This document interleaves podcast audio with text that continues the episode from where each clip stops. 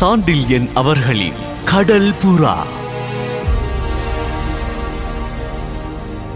பாதுகாப்பு ஏற்பாடுகள்.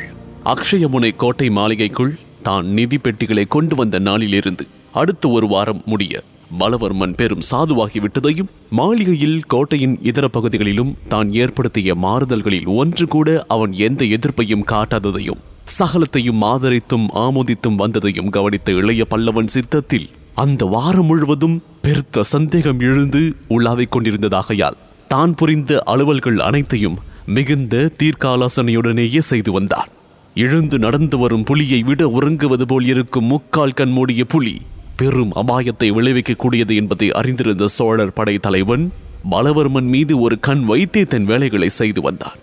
சொர்ணத்தீவின் பூர்வ குடிகளிடம் அக்ஷயமுனை கோட்டை மக்களுக்கு உள்ள பயத்தை உடைப்பதும் பூர்வ குடிகளின் எதிர்ப்பு ஏற்பட்டால் அதை மக்களை கொண்டே சமாளிப்பதும் இடையே அக்ஷய முனை தளத்தில் தனது மரக்கலத்தை திடப்படுத்திக் கொள்வதும் ஆகிய மூன்றும் முக்கிய பணிகள் என்பதை தீர்மானித்துக் கொண்ட இளைய பல்லவன் அதற்கான பணிகளில் மும்மரமாக இறங்கினான்.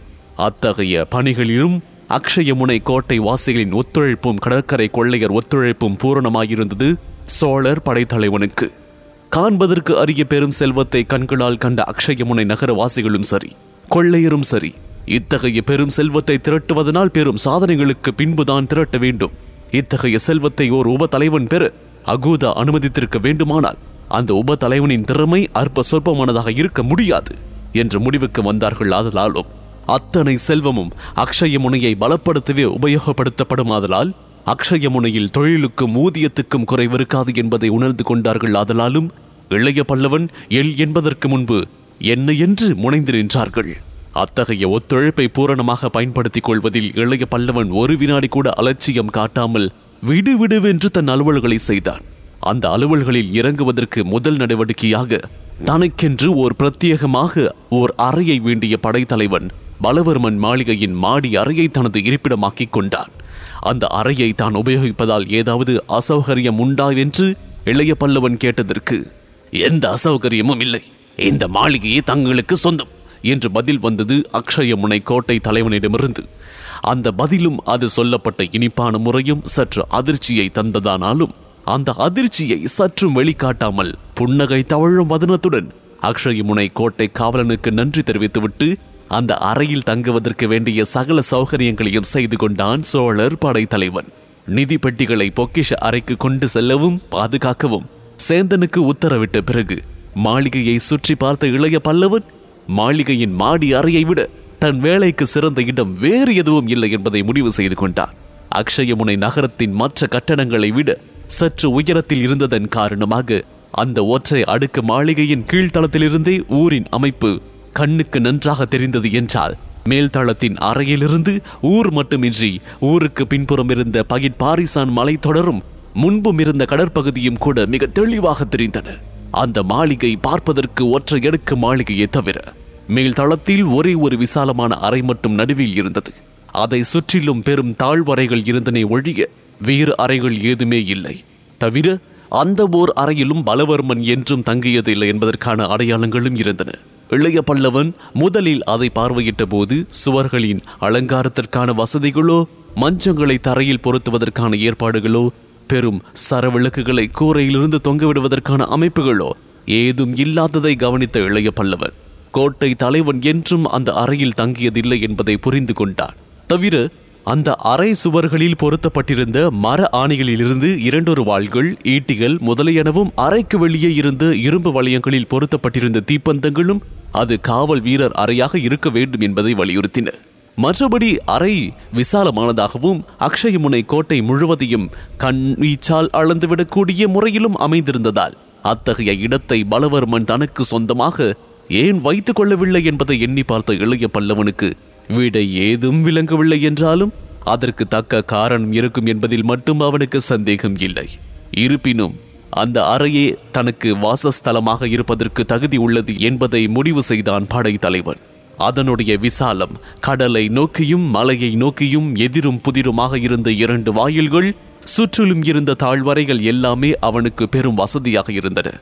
அந்த அறையின் நடுவில் இருந்து பகிர்பாரிசான் மலைக்காட்டு பகுதியையும் கொள்ளையர் இருந்த கடற்பகுதியையும் ஒரே காலத்தில் கவனிக்கலாமாகையால் அந்த அறையின் நட்ட நடுவில் தனது மஞ்சத்தை அமைக்க மாளிகை வீரர்களுக்கு கட்டளையிட்டான் படைத்தலைவன். தனது இருப்பிடத்திற்கு ஏற்பாடு செய்து கொண்டு பலவர்மன் அனுமதி பெற்று பொக்கிஷ அறை மேற்பார்வைக்கும் சேந்தனை நியமித்த இளைய பல்லவன் அந்த நாள் முழுவதும் அமீருடனும் மற்ற இரு உபதலைவர்களுடனும் அந்த நகரத்தை சுற்றி சுற்றி நகரத்தின் அமைப்பு நுட்பங்களை ஆராய்ந்தான்.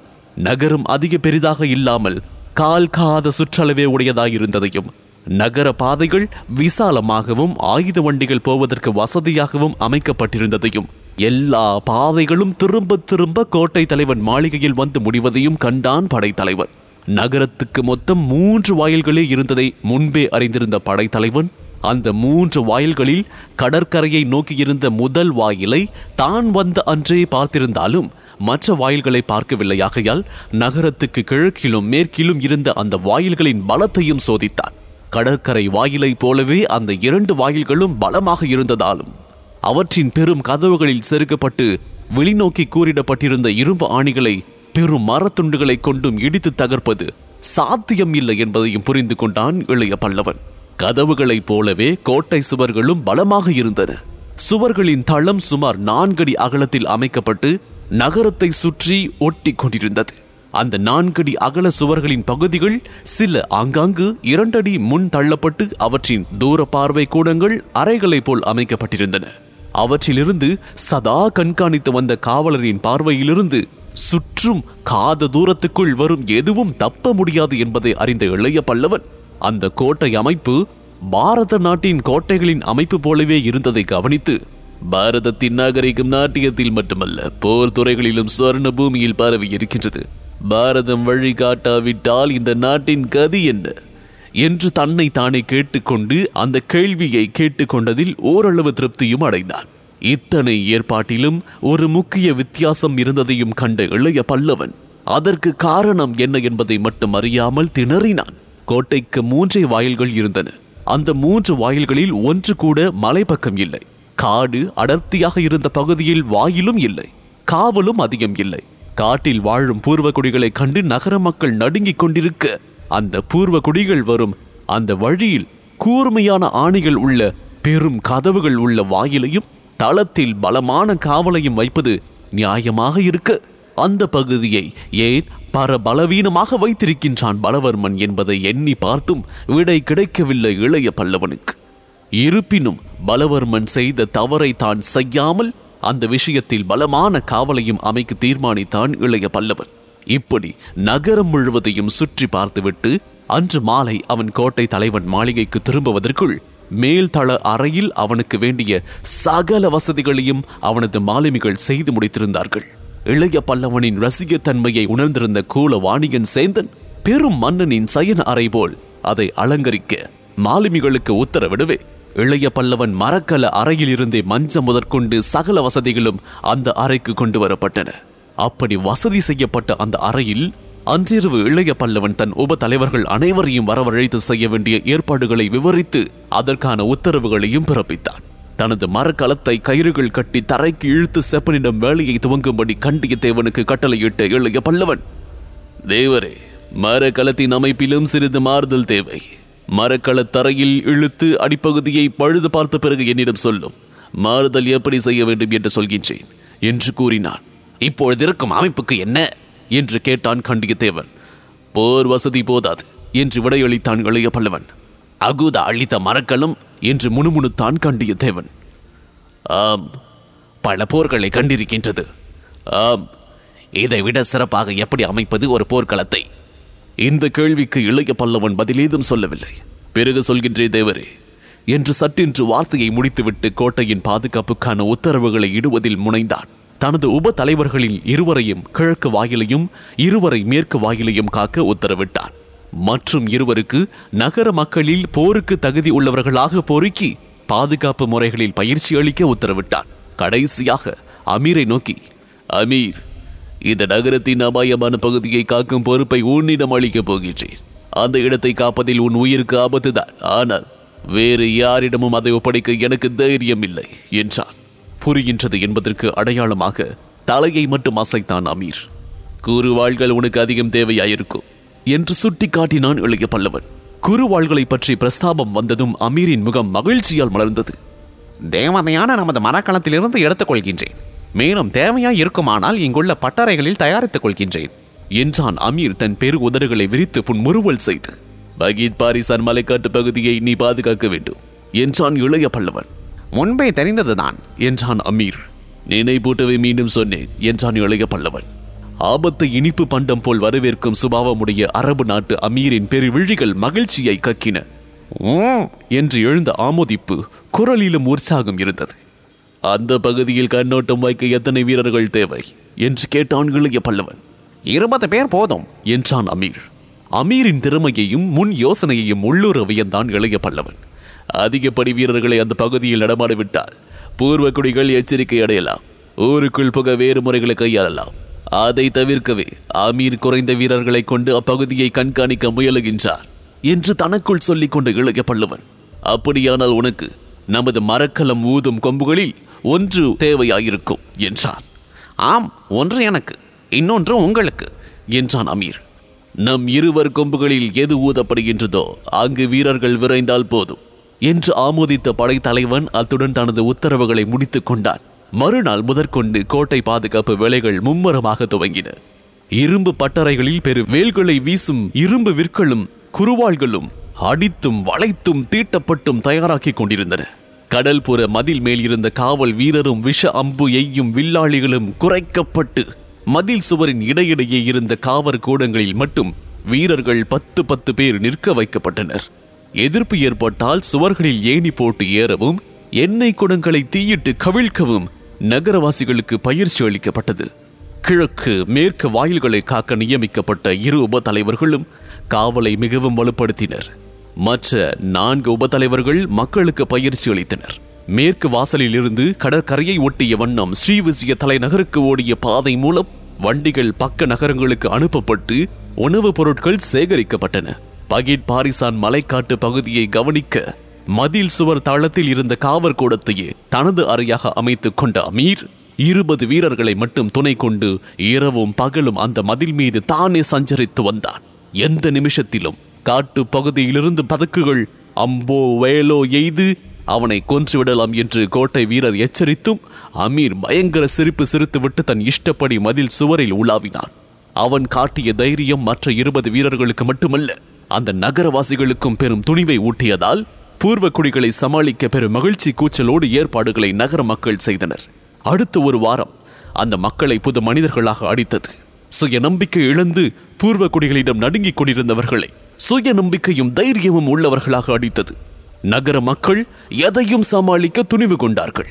கடற்கரை கொள்ளையரிடமும் பெரும் மாறுதல் ஏற்பட்டு வந்தது. கோட்டையில் உள்ள சூதாட்ட அரங்கங்களில் பணத்தை பறிகொடுத்து வந்த கொள்ளையர் நகர மக்களின் மாறுதலை கண்டு மகிழ்ந்தனர். கடற்பகுதியில் பூர்வ குடிகள் எதிர்த்தால் அவர்களை சமாளித்து முனைந்து தங்கள் மரக்கலங்களையும் தயார் செய்து கொண்டனர். இளைய பல்லவன் அக்ஷய முனையில் நுழைந்த நாளிலிருந்து சுற்றிலும் நின்ற கொள்ளையர் போர் கப்பல்களில் போர்க்களங்கள் பழுது பார்க்கப்பட்டன. தீ அம்புகளை வீசும் விற்களின் திறனும் சோதிக்கப்பட்டது. பாய்களின் கிழிசல்கள் தைக்கப்பட்டன. பாய்களை இழுக்க புது கயிறுகளும் கட்டப்பட்டன. தவிர கரையில் இழுக்கப்பட்ட இளைய பல்லவன் மரக்கலத்தை பழுது பார்ப்பதில் தீவிரமாக முனைந்து கோட்டையிலிருந்து வந்த மரக்கல அமைப்பாளருக்கு பேருதவி புரிந்தனர். இளைய பல்லவன் மரக்கலத்தை பழுது பார்க்க பகிட் பாரிசான் காட்டுப் பகுதியிலிருந்து பெரும் மரங்கள் வெட்டப்பட்டு கடற்கரைக்கு கொண்டு வரப்பட்டன.